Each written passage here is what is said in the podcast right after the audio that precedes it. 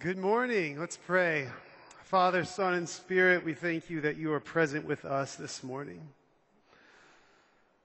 Lord, may you rest upon this place. May you open our hearts and our minds and even our imaginations through your scripture this morning. Is Jesus' wonderful and powerful name we ask this. Amen.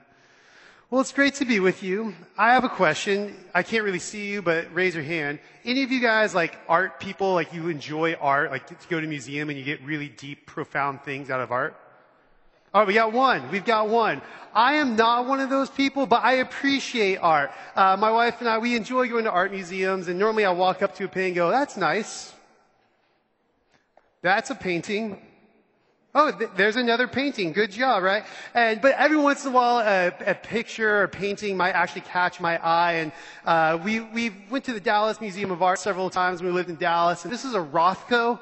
And that's really all I know about it. I just know it's by a guy named Rothko. And I, I remember the first time I saw it, and if another painting catches my eye, I typically do this. I walk up as close as I can get and get my face as close to the canvas without the guard like looking at me weird and I just kind of stare at it. I like to see all the little brush strokes and the mixing and matching of color and, and I kind of sit there and get absorbed in it and act like I'm really profound and into it, but I'm just kind of seeing what's going on.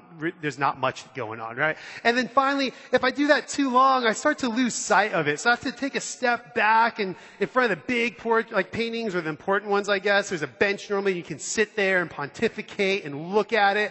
But it's not until you take a step back and sit and take it in, do you actually get the painter's um, intention behind the painting. They didn't paint it so you could go up and look at all the little minute details. No, it's meant to be taken in, to have this posture, to see this grandness of this work of art. And that's my hope and prayer for this morning's teaching as we continue our way in the fruition series. We've been looking at love and patience and joy. And this morning we're looking at patience. And my prayer is that this morning, through to this morning's text, we're able to take a step back from the brushstrokes of our life and actually see this grander painting that God is in the middle of illustrating for each of us who are in Christ. Now, patience is something that we wish we all had more of, right?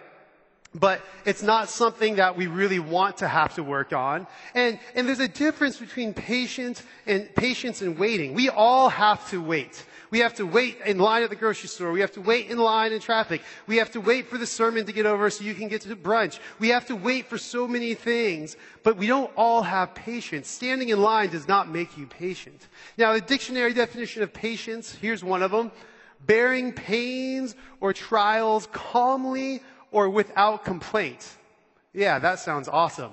Steadfast despite opposition, difficulty, or adversity able or willing to bear. How many of you are like, sign me up for patience? No, not at all. This goes completely against just our, just not only our wills as humans, but especially living where we live and the time we live. We live in a I want it now, I get it now culture, instant gratification. I mean, the worst thing that could ever happen to me is that Amazon Prime is a day late. Like, my God, my God, why have you forsaken me? I don't know what I ordered, but I need it now, right? Each day it's like, what did I get? I don't know what this is, right? We, this is the, this is the air we breathe. But these stories that we submit to every single week in scripture, this worldview is not, this instant gratification is not what the writers of scripture had in mind. They're often stories from a marginalized people, people who are persecuted, people who did not get what they wanted when they wanted it. But yet, these saints of old, throughout the scriptures and church history, they somehow, through their trials, through their tribulations, through this patience they had to endure, came out the other side praising God for his goodness and, and his faithfulness. And I believe in our text this morning for Romans that we're going to look at, that's Paul's desire for us this morning is to lift our eyes from being this close to the canvas and take a step back and get a larger perspective for what he is doing in the life of those who follow him. And we're going to do that by looking at Romans 8. I'm going to read it for us this morning. For we know that the whole creation has been groaning together in the pains of childbirth until now. And not only the creation, but we ourselves who have the first fruits of the Spirit groan inwardly as we wait eagerly for adoption as sons, the redemption of our bodies. For in this hope we were saved. Now, hope that is seen is not hope. For who hopes for what he sees? But if we hope for what we do not see, we wait for it with, say that last word with me, patience. In this part of Romans, Paul starts a little bit before he's talking about creation and, and how all of creation is under the curse of sin. And he starts painting this imagery that all of creation is groaning out as in pains of childbirth. And this, this childbirth uh, metaphor language is used many times throughout the scriptures. In the Old Testament, prophets used it. Jesus himself used it. Paul's riffing on it here. Pastor Martin pointed out a couple weeks ago when he was teaching on joy that, that the, the pain and suffering of childbirth actually ends with the joy of a new life. All of creation is groaning, longing for something greater to come. But then Paul goes on to say that humanity itself, you and I, we too groan inwardly, that we have this first fruit in us, that we are, ado- that we are adopted. He's using this language to point us forward first fruits and adoption. That in the Old Testament, Paul's playing off this idea of the Old Testament um, of their offering was the first fruits, the best of their produce that they would bring to Yahweh in worship, and they brought it to Yahweh with a hope, with an expectation that then they would be able to enjoy the bounty of the harvest, that they would then have something to look forward to as they bring this first fruit, that it was an assurance of what was to come. And, and the scriptures play with the same idea in adoption that by, um, that in our baptisms, we are adopted into the family of God. Now, as, as adopted into a family, like the second the judge says, mom, dad, this is now your child, they have the full benefits of, of being part of that family, but they have an entire lifetime to live out those benefits. They get the inheritance at the end, not right at the beginning. Paul is using this language of first fruits and adoption to lift our eyes from the brushstrokes of life to take a look back so we can see something larger and grander in our lives. But what is he pointing us to? What is he calling the Christian to lift our eyes up and look forward to? Is it just, hey, try to be really nice and try harder, then God will bless you? Or is it, you know what, like, just, just maybe if society gets the right policies in place, then we'll have the utopian progressive life that we all think we deserve. No, that is not what Paul is calling the Christian to. And mind you, Paul's writing to the Christian here. He's saying, church, followers of Jesus, this is what it looks like. And this is what he's pointing us to the redemption of our bodies. The redemption of our bodies. What does that mean? In my years of ministry, as I've sat with many Christians, as I've, as I've uh, sat in funerals and led funerals, I see it come out a lot there that, that a lot of Christians, we believe in the redemption of our bodies. If, if you ever say the creed, we believe in the resurrection. But for many Christians, I think our working theology is that we think like when we die, we're with the Lord and like this disembodied spirit thing floating around. Now, the scriptures, they don't talk a lot about what happens right like that moment upon death. All we know is that we're with the Lord. But the reality is our bodies down here and our souls with the Lord. And I think for a lot of us, it brings up this idea of like you're going to be a fat little baby cherub angel like floating around on the cloud with toilet paper and a harp, like playing and singing songs forever. I don't know about you, but here's a confession as a pastor. If that's eternity, like, I'm not very excited about it. Like, I, my, my other call, I was the worship leader. I'm like, if I'm going to sing forever and ever, that's all I'm going to do. Like, I don't know about that. But scripture actually has a much larger view of what, um, what, what the hope of the bodily resurrection is. I think many Christians, this will sound odd, but we have a short view of eternity how do you have a short view of eternity? Because we think it just ends when the dirt hits the coffin and then you're with the Lord, whatever that means. Paul, in his first letters to the Corinthians, he dives in deep. He goes at the importance of the bodily resurrection. It's the linchpin of our Christian faith. He writes this For I delivered to you as of first importance what I also received, that Christ died for our sins in accordance with the scriptures. That he was buried, that he was raised on the third day accordance with the scriptures, and that he appeared to Peter, then to the twelve. He's giving a historical account that this man named Jesus came in accordance with the scriptures. He died a real death. He was put in a real tomb and his body is gone. The resurrection happened. And so much so that he went and appeared to his disciples and the twelve and, and ends up appearing to hundreds more that this historical event, this bodily resurrection is the first fruits that he's calling us to look to, to take our eyes from the brushstrokes of this world to see a greater picture. Then he goes on to say, For if the dead are not raised, not even Christ be raised. And if Christ has not been raised, your faith is futile and you are still in your sins. If there's no bodily resurrection, like go home. Like just go get brunch. This means nothing. If Christ be not raised. This is no more than a little club where we come to make ourselves feel better and go about the day. But we're here because the resurrected Christ is reigning and ruling. And he goes on to say, then those also who have fallen asleep in Christ have perished. If in Christ we have hope in this life only, we are of all people most to be pitied. It's about the resurrection. What we're looking forward to, the thing that Paul is calling us to look forward to, is the resurrection.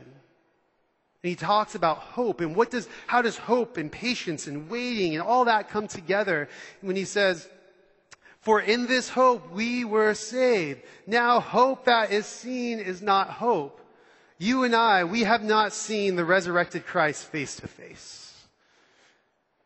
But in God's mercy, He gives us the sacraments, the means of grace, that He attaches His promises to, to bread and wine, that we receive His body and His blood, that the waters of baptism, real physical means, but yet they are still not the fullness of seeing Christ face to face in His resurrected glory. It says, but if we hope for what we do not see, we wait for it with what? Say it. Patience. Another scholar translates it like this. We are eagerly awaiting, eagerly awaiting, looking forward to something. We are awaiting it. That is the redemption of our bodies through patient endurance. The word used here for patience has this idea, this kind of nuance of enduring, of suffering of struggling, of fighting. As, as Pastor Martin pointed out in his prayer of Israel waited 40 years. The Old Testament saints waited thousands of years for the fulfillment of Christ. And you and I now, we live in this state of already but not yet, where we are in Christ, but we have not tasted the fullness of the resurrection. And we are to wait patiently to endure it. St. John and in Revelation, he paints this beautiful picture. And as I read this next part of scripture for you, I want you to think of it as a painting. It's, it has lots of images. Remind you, he's, he's lifting our eyes from the brokenness, the sin, the, the things we are waiting and enduring on right now to lift our eyes and give us a greater vision. And he writes this. Then I saw a new heaven and a new earth, for the first heaven and the first earth had passed away, and the sea was no more. And I saw the holy city, the new Jerusalem, coming down out of heaven from God, prepared as a bride adorned for her husband. And I heard a loud voice from the throne saying, Behold, the dwelling place of God is with man. He will dwell with them as their God, and he will wipe away tears, every tear from their eyes, and death shall be no more. Neither shall there be mourning, nor crying, nor pain any more, for the former things have passed away. And he who is seated on the throne said, Behold, I am making all things new. Friends, this is what we are waiting for. This life that we live in now, we patiently endure. We wait at times in silence. We wait at times in suffering. We wait at times in, in, in struggling with the brokenness of this world, knowing that for those who are in Christ, we know how the story ends the resurrection, the bodily resurrection of the saints, where we will be with God in body and soul where he says, Behold, I am making all things new. It's interesting as um, it seems any preacher I think you talk to that as we prepare our messages, we plan these out weeks in advance, um, but we don't plan our lives out weeks in advance. And, and God often takes the things in my life and it's like, hey, before you teach on this, you got to experience this. And I joked, um, first, I think it's hilarious that my first two sermons are patience and uh, peace, because if asked my family, those are like the least two words you'd ever use to describe me. But God sanctified me in His goodness and His mercy. And I joked my first sermon that Soren, our son, brings home the black plague every week from preschool. And, um, and I said that, and then he still he had a cold or whatever, and we brought him to the next couple days. We just were kind of watching him. We brought him to the pediatrician, like, oh, he's got a cold, he'll be okay. And by Wednesday, we go back and they said, you need to go to Dell's right now. He's got upper respiratory infection and he, he's not breathing well. So we're like, okay. So we hop in the car and we drive up 35 and we get to Dell's and his fever spikes at 105. Mind you, this kid's never had a fever in his life. And, and he's, you, as he's breathing, he's just in his diaper, sweaty with an IV in him. You see each little rib as he's sucking for air. And the doctor said, here's the thing. It's a virus. Um, there's nothing we can do except give him some fluid and monitor his oxygen and wait and be patient, fighting to breathe, fighting to get oxygen, holding my wife, and he's very active in seeing their limp, not doing much. I, I, was trying to be dad and be strong, so I sneak off into the bathroom and just lose it, like ugly tears, snot. Like I'm not groaning inwardly, I'm yelling out to God, like, God, you have to do something. And I can say all this reflecting on it. In the moment, it was a mess.